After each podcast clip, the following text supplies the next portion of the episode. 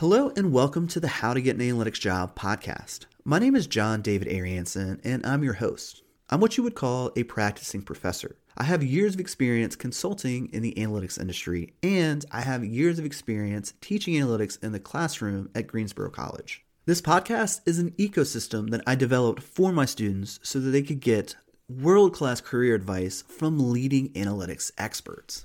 To date, my students have got to ask questions directly to analysts and data scientists from Amazon, Apple, and Google.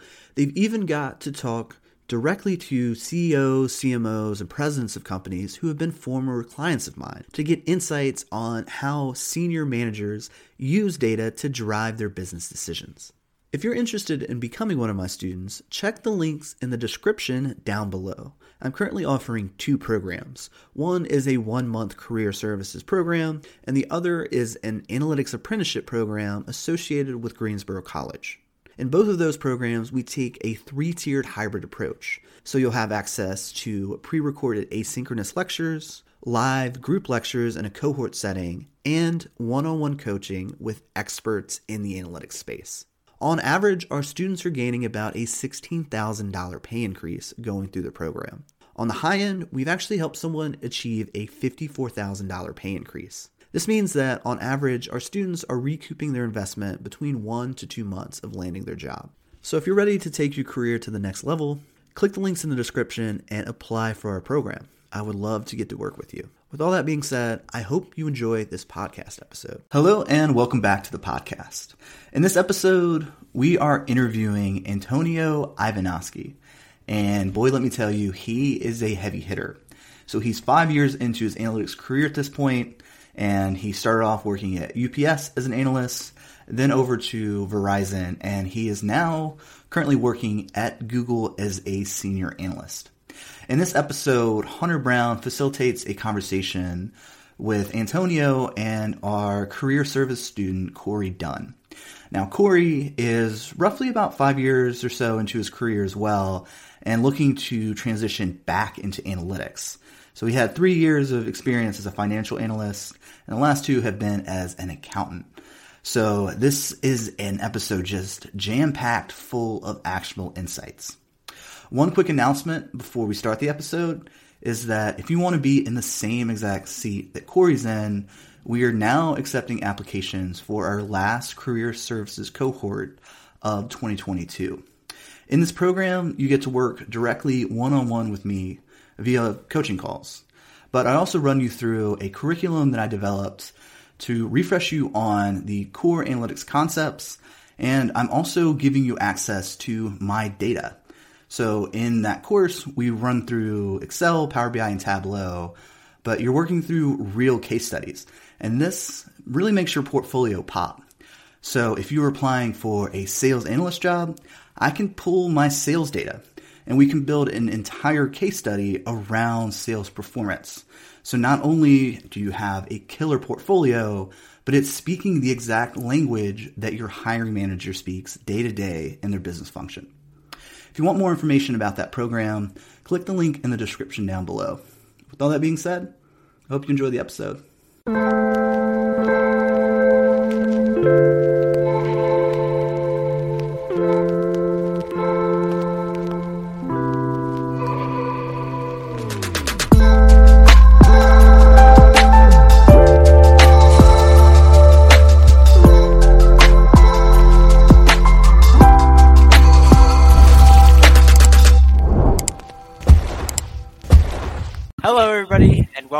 Back to How to Get an Analytics Job podcast, where today we're joined by two brilliant people, Antonio. Uh, Antonio, how do you pronounce your last name?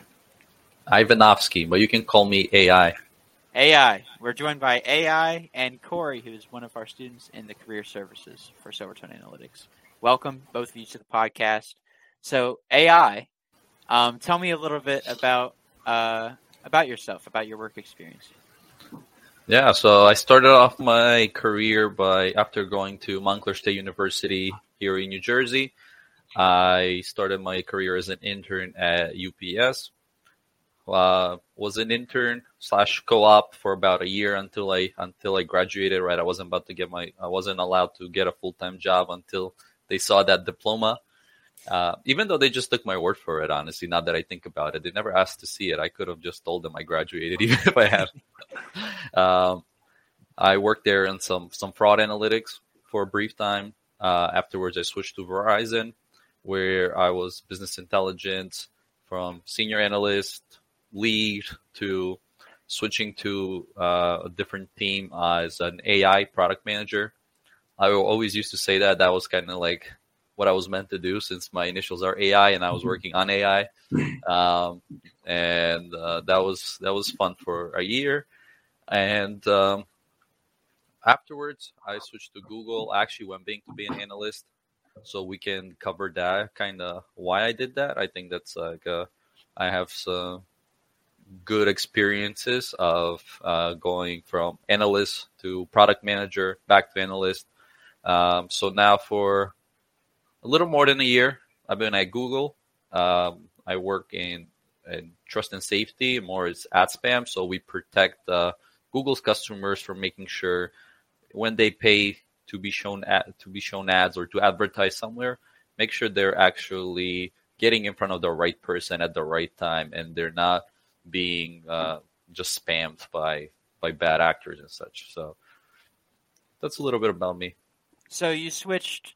You talked about switching careers a number of times, um, and I'd imagine there's quite a few similarities and differences with being a project manager and being an analyst. Do you want to talk about some of those? Yeah. So so it's a it's a little sudden. So you said project manager, uh, and that's uh, that's actually uh, it's not cool that you said that. So I was a product manager. Oh, I'm sorry. And no, it's okay. So I didn't until I started doing these things. I didn't know uh, what differences are. So a product manager kind of you have a a a product as the name calls it, and let's say it's like some kind of we had an AI product that we were trying to build for Verizon. So as a product manager, I am kind of the middle person between the business and the data science teams and data engineering. And uh, I think it's a very important role because people who are in the business, let's say in the marketing department, they want something solved, right? They have a problem. They need to get in front of more people and automatically say, oh, why don't you build me a machine learning model? They go to the data scientist. But a lot of times they don't know if they need a machine learning model, right? They just heard it somewhere and it sounds cool and everybody's doing it. So let's just build machine learning. Um, on the other hand, the data scientist knows how to build a machine learning model. That's what they're trained to do. But they don't understand always the business, right? They will build maybe a model that's very accurate and but maybe you don't really need the accuracy. Maybe you need a recall or precision, and we can talk about those if you if you guys want more. But so you need somebody eh, like a product manager. Also, it's also called like analytics translator, which I, I like that as well is that we were kind of versed in the business and knowing what's happening there. Also, at the same time, versed in the data science talk, so we can kind of communicate the two. Uh, fun fact is that, like, out of the AI projects that fail, it's very rarely because of technology. It's like somewhere in the sorts of like 70 to 80 percent of AI projects fail because of uh, because of communication issues rather than technology issues. So that was kind of like what got me into that. Um, but just to finish up what you uh, I was telling you about the product versus project manager, the project manager is the person who makes sure everything is done on time. Yeah. Like, hey, Antonio, you said machine learning, right? It's going to be done in two weeks. Where is it? Uh, this is going to be done in three weeks. Is it is it there yet? Right. So the product manager doesn't do that. That's what a project manager does. But it's it's like they could have probably picked different names because I always used to get confused as well. Yeah. So you're very good at communicating these business problems to data people. Um, what is what is one of the biggest mix-ups or confusions that data people have when it comes to working in, in a business setting? You're getting comfortable with business acumen. I mean, I think it's that we are very much focused on the data, right? Uh, and sometimes you're depends which job you're at. Maybe you might be split between different departments, and when you're focused on the data, you don't understand how that model is going to get used, right? Um, let's say you're a like a telecom company, like a T-Mobile or Verizon, and you build a model predicting which phone customers are going to buy. Well, the machine learning model that you're going to build is one thing, but understanding the other part of how are customers buying it, right? How are, are is this going to be this model going to be used in the stores? Is it going to be used in an online digital setting? What are the habits of the customers? Um, is uh, is marketing how is marketing going to use it right? Do they need it updated like daily monthly? Like how i mean obviously they don't need it monthly right? But how long should it switch? So it's just like little nuances like that if you're not in touch with the business that you sometimes things could go wrong right? You make some assumptions and then the, the marketing team will be like that's not what we were looking for. We were looking for something like that so finding that I always, as I say, data scientist, whenever you're building a project, go inside the business and find somebody who is a domain expert, who knows the business inside and out. Like, doesn't matter if they're a finance, a marketing guy, somebody who's been there long, who knows what they're doing, and ask them questions, right?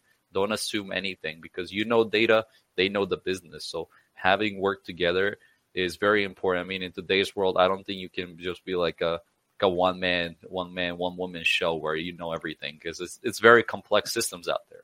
Right. So for someone who is more technological, you would say that it, it to uh, help them understand uh, business processes. It, would you say that it's more along um, trying to get involved in the company and ask, "Hey, uh, what does this, this, and this mean?" Or does it exactly. depend on a company by company basis?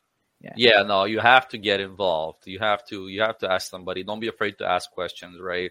Um, I think a lot of times we like to see as as data people, um, we want to like, I mean, we're because you're technical, we could get a little cocky sometimes. I've been there in the past. Like, oh, I know data. This person like just knows like Microsoft Word, right? And I'm like, oh, but it, it's don't get carried away because the person who knows just Microsoft Word, they're very skilled in in something else. Uh, so, for example, I, I've built in the past like Tableau dashboards, right? You build a Tableau dashboard, it does so many different things.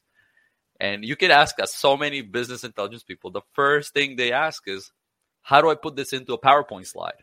and you're like, "I yeah, it's not the point of a Tableau dashboard is not to go into a PowerPoint slide. That's why it's think, interactive." Do you, do you, think it's better to explain something like that like that to them, or to adapt more to what they're looking for? I think understanding or like a mixture reason, of both. I think it's a mixture of both. Understanding the reason. So a lot of times they have to present it to like a higher VP person who doesn't want to wait for the Tableau dashboard to load, right? So this is the part that you mentioned of understanding the business process because, right, sometimes the Tableau dashboards can be a little slow or you don't want to maneuver it. They know the exact number they want. They don't need to drill down three, four different pages. So they just want to put it into their PowerPoint slide. And at first, honestly, it used to frustrate me. Like, no, I built this beautiful dashboard. You have to use it. And now it's like, if you want to print it out and carry it around like a notebook, I really don't care. As long as it brings value to you, I'm here to serve you and I'm here to bring value to the business. I don't really care how you use this Tableau dashboard, right? I mean, that's ultimately is the business is there to make money and you're there to help it. So it's just kind of being being humble and just going with what they want.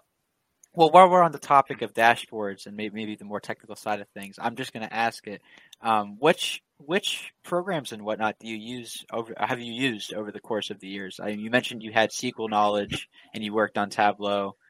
Yeah, um, I started with SQL and Python. I think everybody that I talk to, I think Python is the standard language across, and not just across data science, is a stand like software engineering, I have a friend I met the other day. He works for NASA and he like I don't know, they're like building satellites and stuff. He uses Python, you know.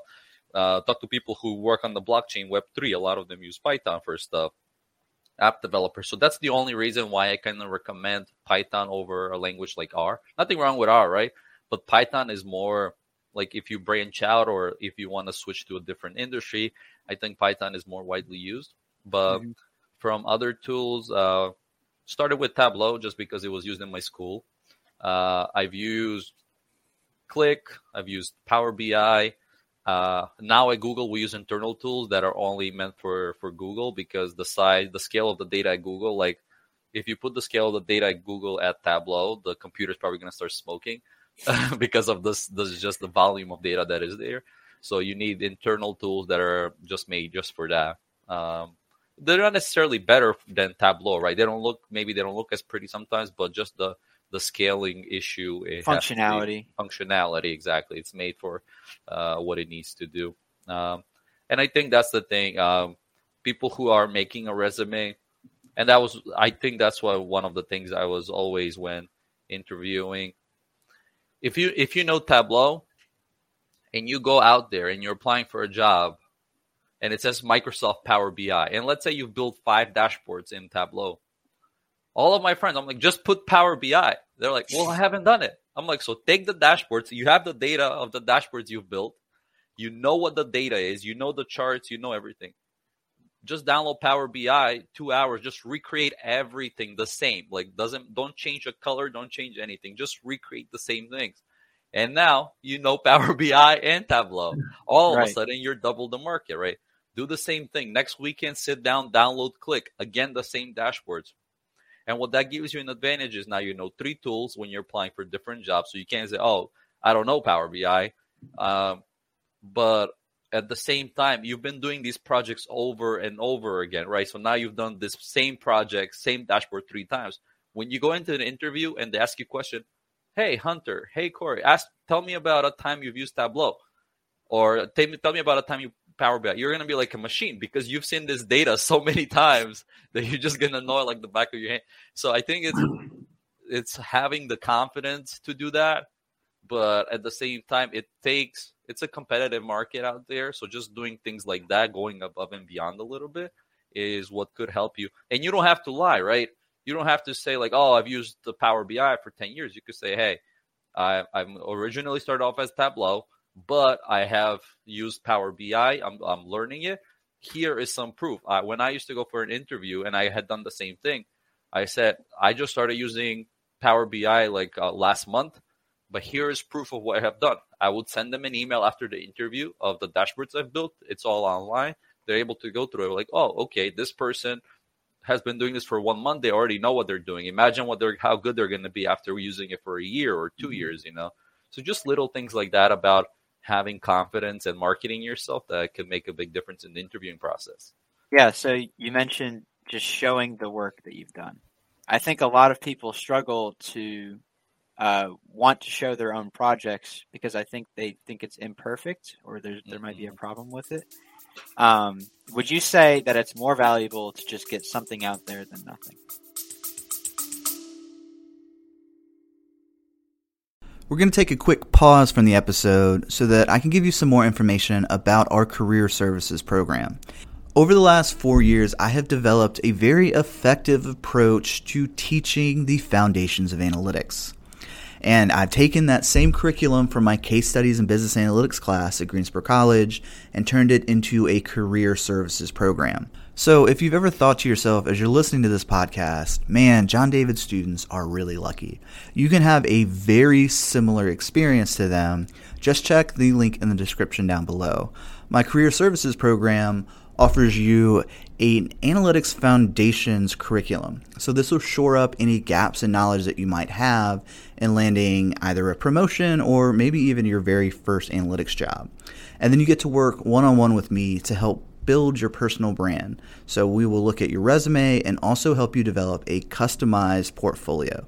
All right, let's get back to the episode.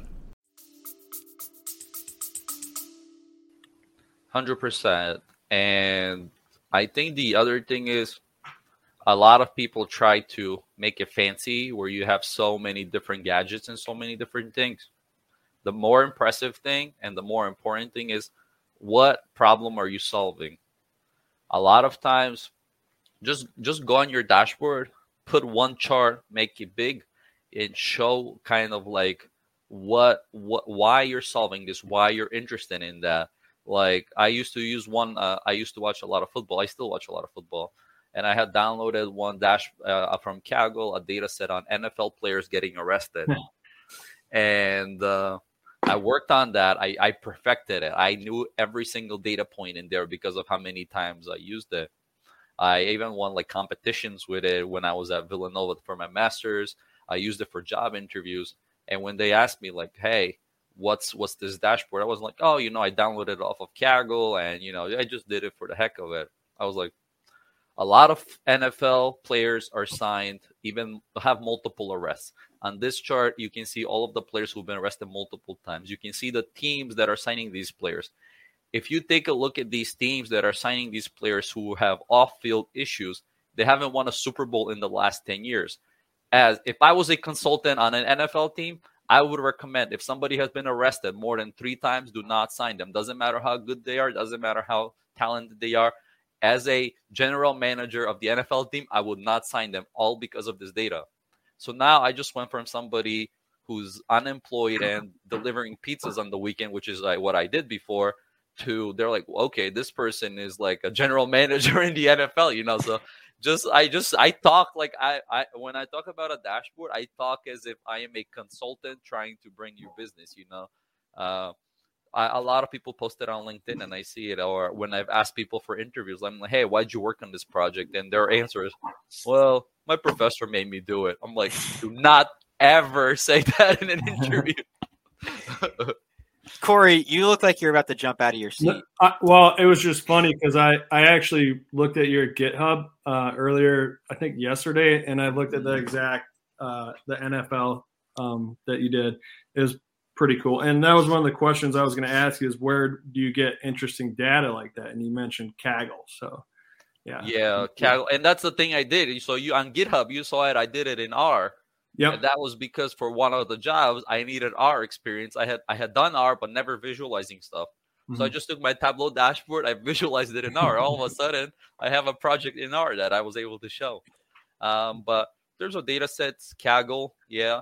I also have some web scraping experience I used to do with Python back in school. So sometimes I would go on uh, even R. R is even easier. I should probably do a tutorial on that because it's very easy to scrape data using R.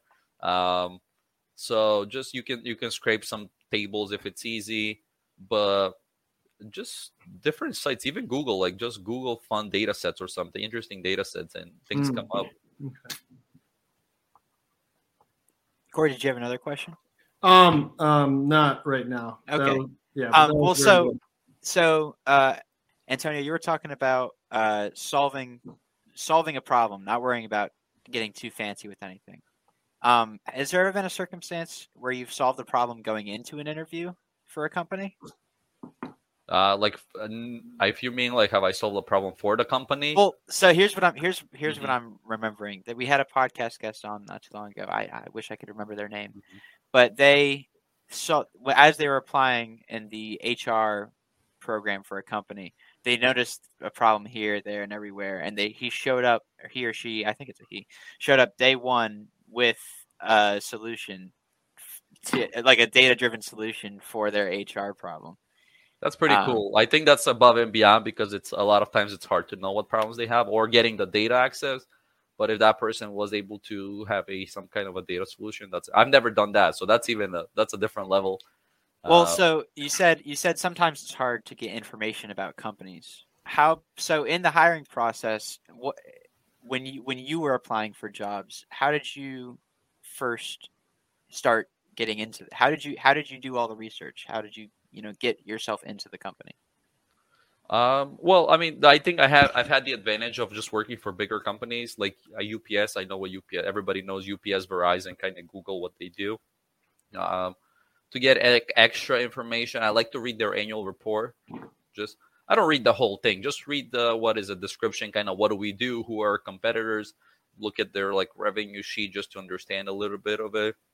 Um, also, if you could find somebody that you know uh, who works there.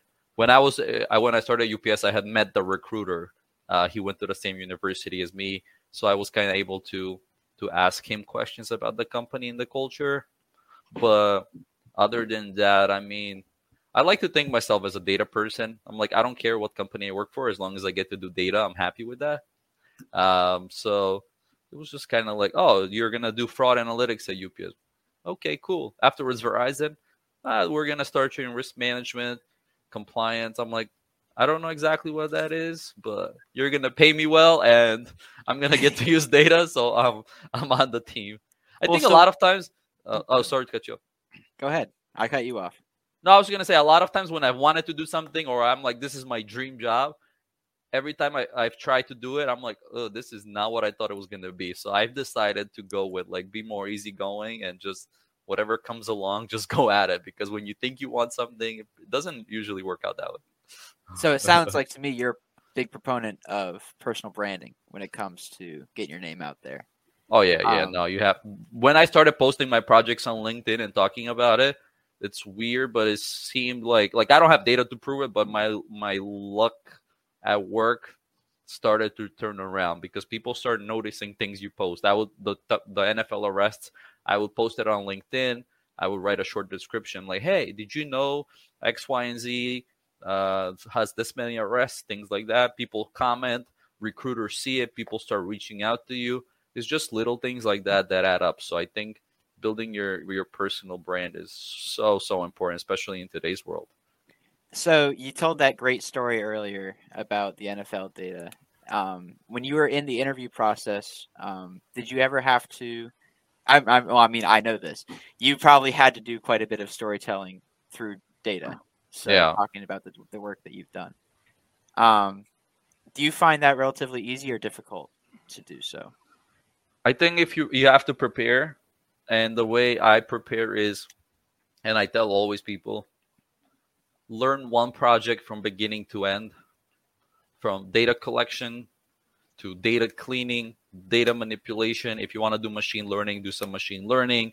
To how did you if you productionalized it, if you visualized it, why you started it, why how you ended it, what are the results. So I had learned I had learned a couple projects because I had one HR project in case if it wasn't like HR analytics job. I had one with like loans and it was a for if I had like some finance department and I think I had one more and I had like my NFL thing that I I loved for fun. So I kind of had three projects that I knew from beginning to end. And any job, any question you ask me, I just talked about that. So I didn't have to think about kind of like uh, what should I talk about now? I just went to one of the projects right away, right? Hey, have you cleaned data? Yes. My NFL arrest data was very messy because I downloaded from Kaggle. So I had to put it in in Python and I had to clean up. There was some missing data, right? Oh, have you done machine learning? Actually, I tried doing machine learning on my NFL arrest data, you know. So you're constantly talking about the same thing, but you're just spinning it from a from a different angle and then kind of just becomes becomes easier because if you try to think about examples all the time it could get it could get a little overwhelming uh, but also preparation is preparation is key uh, you And have just- to practice And just preparation through studying your own work, just reminding studying yourself. your studying your Do you ever go back? Do you ever go back to really old projects and like revamp them? my NFL arrest, I've automated it. Like every like I wanted to learn how to uh, put things into like production and have it automated. Uh, so I, I went back to that data set and I just did it in R and then I set up some scripts to update every single day. Um, I, I I'm just I, I try to take the easy easy way out basically. Uh, well, also- work work smarter, not harder. Yeah, exactly. Because right, if you're trying to, if I'm trying to learn to automate, I don't want to spend time building a Tableau dashboard and trying to automate it. I want to learn how to automate things. So I'm gonna narrow it down to just as simple as that. And uh, it's a project I already know, so I'm not gonna get overwhelmed by other things. And then I go from there. I mean, especially now we having a son, my time is very limited of what I can do things. Well, interesting enough, Corey, you've got a kid coming on the way. I do. Yes, I have uh currently I have a 18 month old son, and then nice.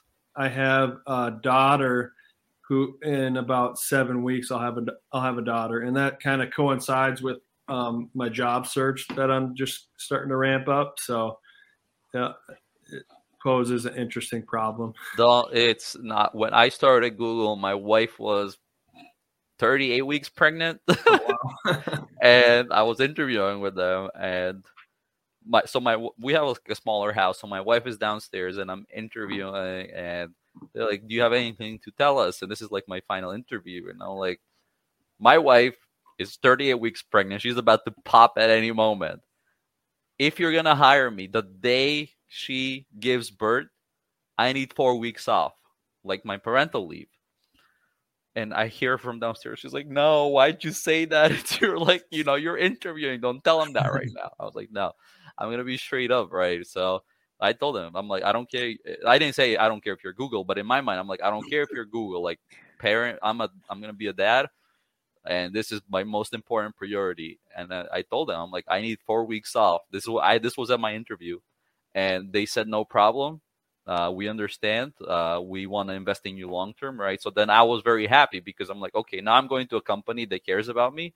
If they would have said no, that's unacceptable, then I would like, screw you. I don't want to work for you anyways because then you don't value the things that I value, you know. And uh, my son was actually late by a week, so I was I worked for about two weeks, two and a half weeks, and then one day, two weeks into my job, I I just uh, emailed my manager. I'm like, see you in a month. it's it's about to go down. That's cool. Um, so what what are some of the characteristics that drew you to Google? What are some uh, some things that you look for in an employer? Um, as a first time dad, I knew so when I was a product manager, I worked with data architecture, data engineering. I had to make sure everything was okay. I had a project manager to deal with. I had marketing to deal with. And during that, this was during the pandemic, I was on calls. So when you're in the office, right, you can get everybody in the room. All right, everyone, let's get on the same page. When you're everybody's in a different country, different time zone, different state, I was finding myself all day on meetings, right? It was just constant. I'm like, if I'm gonna be a dad, I cannot be on meetings all day because one minute my baby's gonna cry, I need to go be able to go downstairs. So Google had reached out. I believe they reached out to me, yeah, uh, and they set up a senior analyst position, and I'm like, this is perfect. Uh, one is because I was going back to like my corner. I'm just gonna do my investigations, do what I need to do. Very limited amount of meetings. I'm gonna code right. I don't have to deal with people. So that was the number one thing. Number two, Google has a very good work-life balance when I need to step away and be with my son. Unless I have a meeting, it's not a problem, right? I can do my work at midnight. I can do it at 5 a.m. I can do it at 6 a.m. whenever I want to. So that was kind of I saw that culture is is acceptable, and I think number three. I mean, we're all gonna lie. We're gonna lie to ourselves if we don't say it's it was like doubling my salary and more. So when you go to a company and you're trying to take care of your family, it's one thing. It's like, oh, it's not all about the money, and I'm like, yeah, yeah, agree like, don't be miserable at a job just for the money. But when you like the job and they're giving you a boatload of money compared to like what you're used to, it's a pretty good deal. yeah. So, um, with the you mentioned work life balance, what how do you kind of how does how do you kind of determine if the employer has a good work life balance, or how do you kind of measure that um, for potential employers, which you don't really know too much about? For so for Google specifically, I use the Blind app. I don't know if you've heard of it. No. Yeah, it's called Blind, and you kind of sign up there, and a lot of people leave reviews, and they they kind of like a star system. I'm sure. I mean, there might be other apps. That was the one I used. Also, I, I like to spend time on Reddit. Sometimes ask questions on there. Reddit is always good. I I find I'm a big. I like LinkedIn and stuff, but because your identity is known, people aren't always going to be honest, right? Nobody's going to, not many people are going to go on there and be like, yeah, my job sucks, you know, because your manager could see it. Mm-hmm. On an app where people are anonymous, they're like, yeah, this sucks. This is good. This is not, you know, so people are very honest. And the blind app was good because it kind of even talks about salaries and it gives you like, so if you get a job, you can negotiate better, you know, like, hey, this person, same position is making uh, the same money as me, you know. Uh, I, there's also another one for, for pay. It's called Levels, I think levels.fyi or something like that it can give you salary ranges across some of the bigger companies. It doesn't have it for like small companies, but some of the bigger ones are on there, so you can see when you're negotiating kind of how much money. Um, yeah, also kind of the culture. Like, no offense to anyone who works at Amazon, but I've heard of Amazon like they really want to make you work. So like, I wouldn't go to Amazon. It might not be true, but just word of mouth is Amazon's gonna make you work more. Google has a very good work-life balance, and so far it's turning out to be true. Uh, but you can't always know. You know, your manager makes or breaks your job. If you can be at the best company, if you have a shitty manager, you're not going to be happy. right. Um, and you can ask that. I mean, honestly, you can ask that. Be like, what time do you turn off your computer? Like, how many hours a week do you work during the interview? It's a it's a very important question because I have my limits. Like, once once five o'clock comes, like I'm turning off my computer. I don't care what's happening unless it's like a like once a year emergency, then I'll stay on. If not, they can wait till tomorrow. So it's it's also setting boundaries yourself. Nice. Um, let's see. Something else I wanted to talk about was. I think this is being recorded because this would be really awkward if it was live. Uh, um, okay, yeah. Uh, so you went to Montclair University. Um, do you find yourself um, referring to a lot of things that you learned when you were in school, or do you, you think that most of what you're doing now just comes from your collective work experience? Um, I had a couple good classes. Like I had a solid professor that we got very lucky at Montclair who taught at NYU and he taught at Montclair. So I always say I got a NYU education for the price of a Montclair State University education. And so Montclair is up for those of you who are out of New Jersey. It's a state, it's a public school, so very cheap compared to like the private NYU schools, right? Um, so a lot of the stuff that Professor Mamonov taught us is, I would say, it's like top notch that I've I, have i have used on to this day. I think if you even if you when I've talked to him and I ask him afterwards, he's like, I teach you like grad like you guys are in graduate school. Like I don't I don't treat you as undergraduates. So it was a very I was very very lucky for him to be there. I think that was a big even reason why I ended up doing analytics. I was a would you so you consider him a mentor then? Yeah, like to this day we stay in touch. I go back to his classes and he was such a great professor in a way where I had once an interview and he lives about an hour away from me and I was stuck on like a technical interview and it was a Saturday I remember at 3 p.m. and he's like drive down to this address I'm going to meet you there and I'm going to help you out so like on a Saturday afternoon and I remember him with his family walking around and like he was he came to me and and it was able to help me with my problem so just like g- going out of his way uh it was it was very very thankful for him He's so, also the one who got me into analytics. Right. So for people who don't have a mentor, I mean, what what is a what is is there a way to get in what's a good way to get in contact with somebody who is a mentor? Is it just from from good networking skills on LinkedIn? Is it just you have to so know for, somebody? For me, it was a professor who I was very happy with. He had a touch. I think a lot of times the people make a mistake that you go out on LinkedIn and you find somebody who's 20 years ahead of you and you look up to them, I think that's very tough because what that person's gone through in 20 years, it's it's easy to forget, right? I don't remember what I had for lunch yesterday, let alone what happened 20 years ago getting out of college. So when I post up on LinkedIn, I mean not like I tell them I'm like I'm not the best analytics person, I'm not the best data scientist, whatever you want to call it. But then most of the LinkedIn creators and data people I am more recently gotten out of college, so I know what college students are dealing with. I graduated barely four mm-hmm. years ago. So I think the the biggest thing I've learned about mentorship, and I know this doesn't go with my Professor Mamonov example, is but like find somebody who is two two to three years ahead of where you want to be, and then and kind of have them be your mentor. So for me, it's one of my friends, Chris.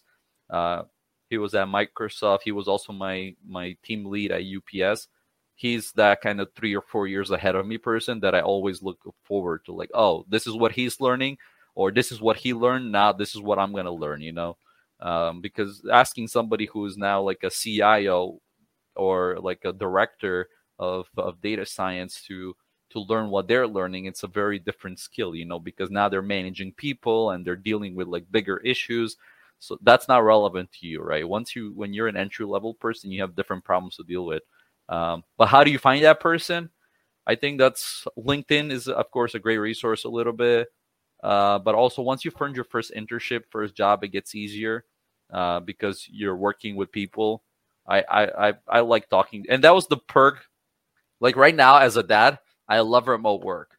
But if I was a person getting out of college, I would have preferred to be in the office at least initially because that's where you meet people well, I saw your I saw your post on LinkedIn a couple weeks ago that oh yeah I was just making like remote will never yeah. replace in person work, which Corey might have something to say about that because he lives in the middle of nowhere. Yeah, um, I will. That if you read the whole post, I was joking about it. yeah, I was saying like basically, if you my points on my post was if you're gonna waste time in person, you're gonna waste time remote as well. So to me, it doesn't matter. I'm I'm just as effective remote as I was in the office. But if you are just starting out, I think it helps to be in the office at least a little bit, right? You don't have to like five days a week. I'm never doing that again. Hopefully, fingers crossed. Um, so and I, I I'm remote right now, and I and I love it. But it did help me when I was in the office, going out to happy hours with people and meeting them through there, and just walking up to somebody's desk and be like, "Hey, I have no idea what I'm doing here. Like, can you just help me out?" But it has pros and cons. But yeah, I'm totally, I'm 100% remote work friendly, especially with a little baby. Yeah. So you've been working remotely for for the past. Since I've started at Google, I still haven't been to the office. I mean, it's about an hour and a half way each way commute right now for me. Um, but I still haven't been to the office. I'm remote. Would you say it's a, you don't feel like it's affected your productivity at all necessarily, or No, no, I don't think so because I mean, you have to set your boundaries. But also, I, if, in the office, I was like going for a coffee break. I would go to the gym. I would go like walk around, talk to people. If I have five people sitting next to me, like we're gonna talk about sports. We're gonna talk about everything here. You know, when I'm doing work, I'm doing work. I'm gonna get it done as fast as I can, so I can go chill with my with my family. So yeah, makes sense. yeah, Um, so talking more about um, first starting out in the space, um, I don't know if if you've ever done any resume work, but Corey, I know Corey was wanting to go over his resume a little bit. Mhm. Um, Corey, do you have that available to share at the moment? I do. Yeah, and I have um And if you had any questions, yeah. it's a, it's a rough draft. You know, I haven't really. I'm kind of going into this career services, looking to work on it, and there and there are a few questions definitely that I have for you. Um, one specifically being that um, I've kind of heard a little bit about you. You might want to omit certain jobs potentially based on relevance to the job that you're applying for. And for me personally, I um, since I have moved to a remote area, some of the jobs that I've taken uh, in the last year and a half or last couple of years have not exactly been in the data uh, world. So I guess just maybe your advice on that, whether or not I should omit that, um, especially being that I'm not exactly at, at, at entry level. Um, I'm maybe somewhat above entry level, but pretty pretty new still.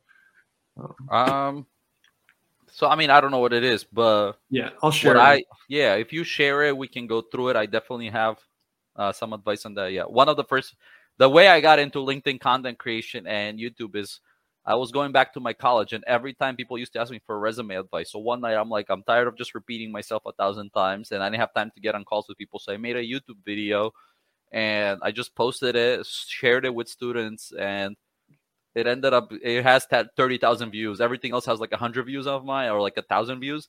That one has 30,000 views, so people seem to relate to it, and I'll be happy to share it afterwards as well. But yeah, we can definitely go through the resume, and a lot of the uh, the way I do my resume now, it's all because of what Professor Mamonov that we were just talking about helped me with. So let's do it. Okay. Have you ever used any uh, resume review sites like JobScan?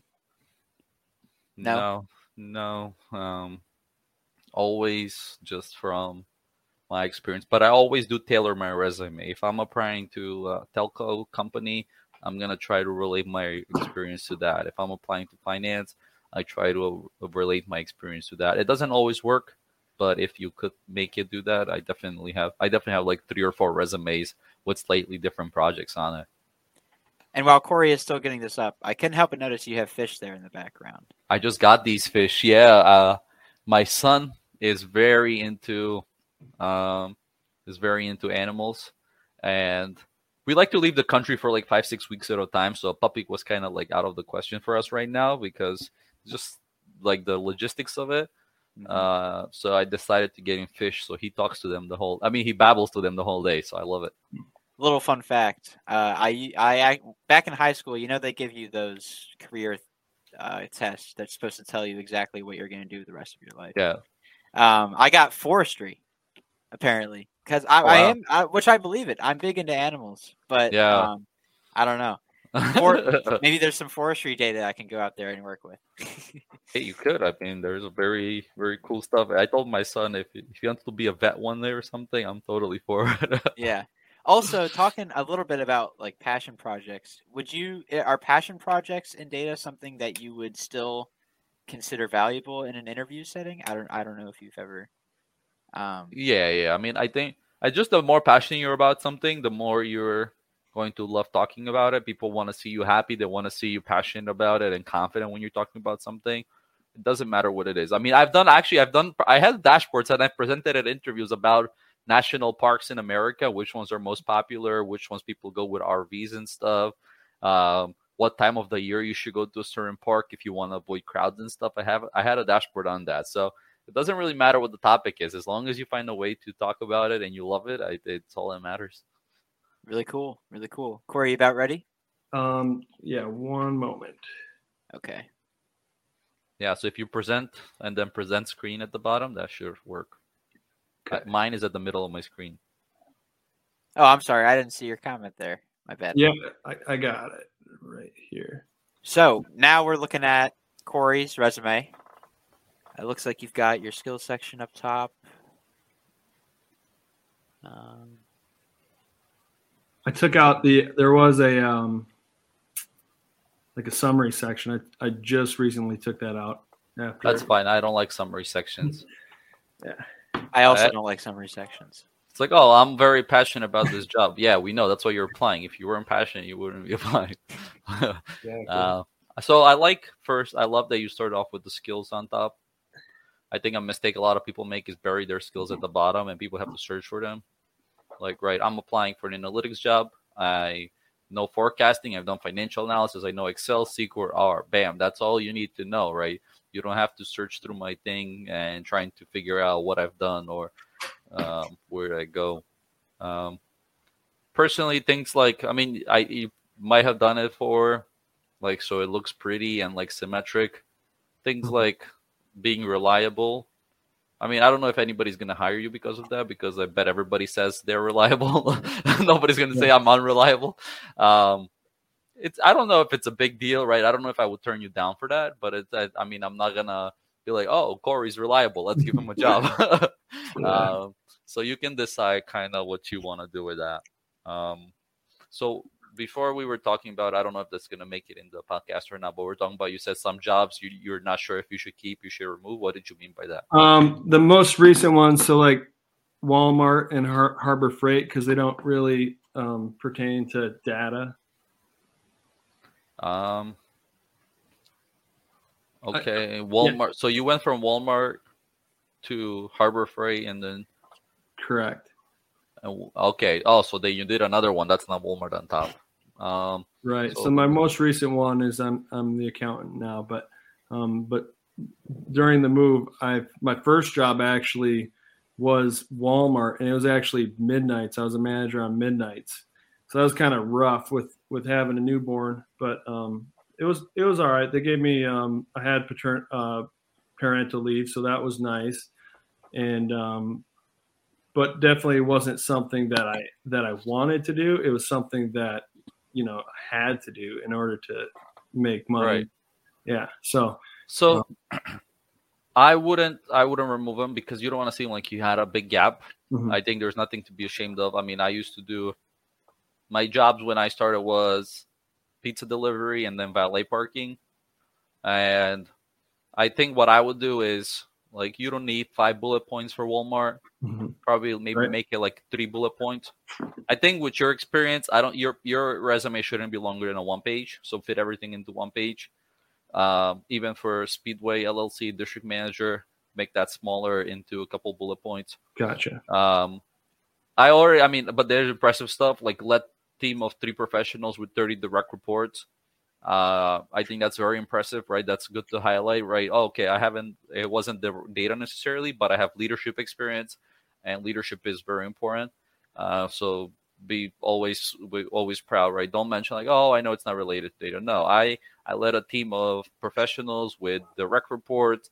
Uh, I am, I learned how to, I learned how to deal with people, right? When you work on a data project, uh, you're always managing different stakeholders. People have different personalities. Some people want this, some people want that, and uh, that's how I relate my Walmart experience to this job with data because I know how to d- deal with different types of people. You know, so Mhm. when you're interviewing, you could always, if they ask you about it, you always could relate it. Find a way to relate it to data, right? Uh, as an assistant manager, Harbor Freight tools don't like right. You don't have to don't go into like, oh, it's not really a data job. No, I monitored. I monitored sales data. I was used. I use this data with uh, Excel in order to to. I reviewed data, analyzed how the company is gonna do. Uh, I saw what areas we were lacking. So all of a sudden now you did work with data, right? You Mhm. weren't building the data, but you were using it. You were analyzing it. Uh, so that is totally okay. But uh, yeah, like I said, I would make that smaller. Um, and so th- those are totally okay. Um, the other thing for the accountant, I would pick be maybe a little more, um, a little more detailed. Like when you say forecasting, what kind of forecasting did you do, or what was the outcome, or maybe highlight one project.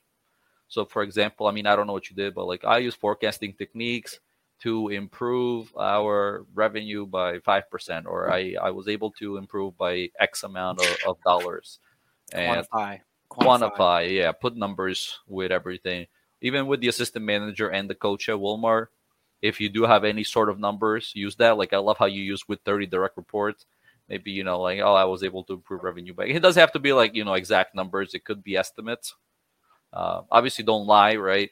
Um, but i'm sure you've had impact so make sure you you highlight that and then you do quantify it.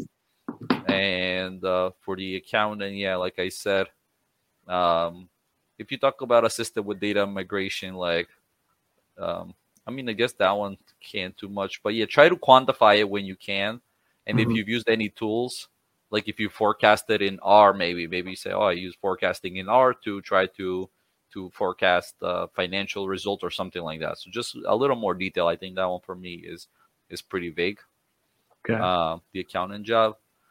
And so, what I like to do in my resumes, if you feel like you don't have enough, I mean, you have pretty good experience. What I also do is I have a academic projects or just projects. Don't put academic projects if you're not in school. Just put projects. Uh, and if you've done any Tableau work, if you've done any SQL, any R work, put that in there. Uh, if that makes any sense. So, like I said, when I was applying for a finance job, I had my I had my skill section, then I had my project section, and like predictive. Right, if your job, if you're applying for a predictive modeling job, your ex- work experience does nothing to highlight that you you've done uh, predictive modeling, but maybe you've done it in your free time.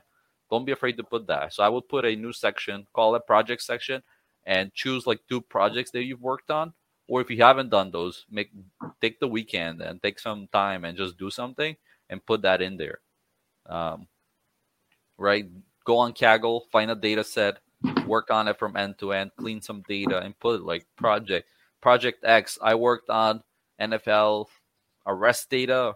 Um, I was able to predict which NFL players are going to get arrested, and this would help NFL teams by uh, avoiding these players and making sure, like you know, the team doesn't get affected by it. So something like that, describing the project is very important.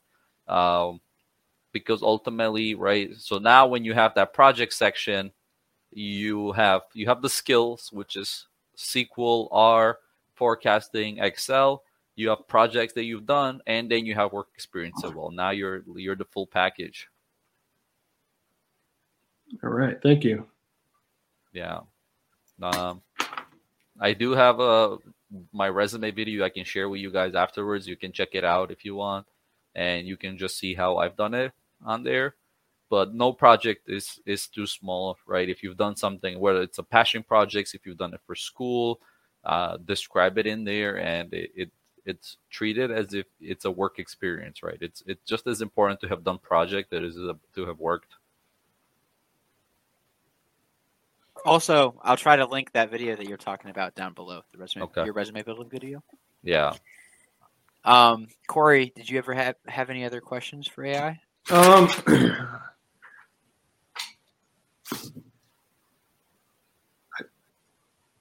No, I don't think so. I think that uh, covered most of them.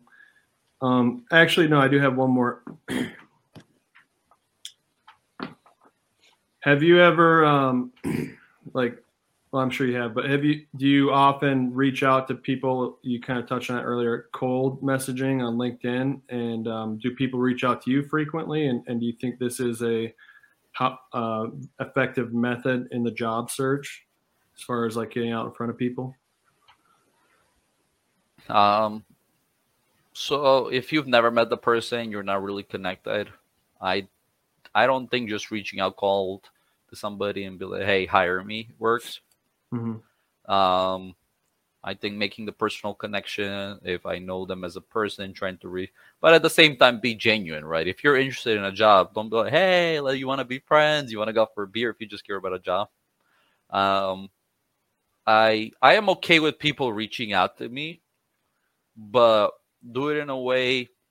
Hey, go go. So if you want to get into Google, go on the Google job site, find a job you like, look at the description, make sure you're qualified and be like, "Hey, Antonio, I've seen your work on LinkedIn. Uh, I know we don't know each other. I follow you on here. You know, you got to schmooze a little bit. Give me a compliment. Your hair looks great. You know, don't, don't compliment me, but and then be like, I found a job on at Google. Here it is. They're hiring. I meet the meet the requirements. Do are you able to help me in any way? With with that, all I have to do is if I'm able to help you, and I'm able to find the hiring manager or something, I can recommend you. Hey, Corey's great. Uh, know him from LinkedIn. Here you go. Like, send your recommendation. That is takes five minutes of my time, and I see you've done the work. A lot of times, people just reach out to me like, "Hey, Antonio, you're at Google. Can you find me a job?" Or like, Very "I'm not gonna go. I'm not gonna go online and spend 30 minutes looking for a job, right? I don't know what you're good at. I don't know your experience. I don't know anything about you. So there is no reason like how can I or like even uh so that's one scenario like right I can't spend an hour looking for a job for you. Um so you need to you need to do the work, right? I need to be able to help you out in 5 minutes or less. Uh the second thing is like I said the qualifications is very important. Like if if there's 10 bullet points at a job, you're the chances that you're going to meet every single point it's it's not realistic. So don't stop that from applying. You're right. If, if there's a job with 10 bullet points, you meet like five, six, seven of them, then go ahead and apply. But minimum things like there was some person who reached out to me, hey Antonio, I found this job. I I because they listened to my YouTube video. Say you told me to find a job, and here it is the job. Can you can you recommend me for it? I open the job description. It says like seven or eight years of experience. I look under LinkedIn. They just graduated college. I'm like, it's great that you did and you found a job, but yeah, I'm not to recommend you for uh, for the job that you're not even remotely qualified for. You know, so you have to kind of stay in the ballpark. Like, do your research. If yeah, if if your job you meet the minimum requirement and you you know like oh in the preferred qualifications it says I need SQL. I've done SQL, and you you tell me that well, of course, Corey, that's not a problem. I'll, I'll, I'll recommend you, even though we don't know each other so well. From I think from that standpoint, if you do most of the work, I'm very happy to recommend from recommend people. But that's why also doing things on LinkedIn is very important, as we said before. So then I can open your profile and be like, oh, look at Corey's GitHub. It's awesome, right? Because when you recommend someone, you're sticking your neck out for them, right? You're putting your name out there you don't want Corey to get hired tomorrow and they suck, and then you're they're like, Antonio, I told you, I thought you told me this guy's great. I'm like, I don't know, you know.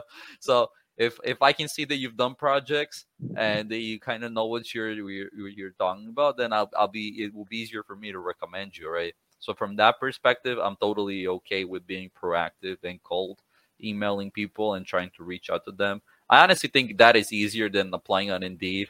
I've never gotten job through Indeed. Like, I mean, I'm not saying it's impossible. I know people who have, but just the amount of work that you spend on Indeed and just the amount of competition, it's it's ridiculous. Like, I was applying. I remember back in the day, I was applying for internships, and it says like who you're competing against. It says ten people have a have a master's in analytics, and I'm like, ooh, I don't even have my undergraduate yet, you know. So it was kind of like it was very tough.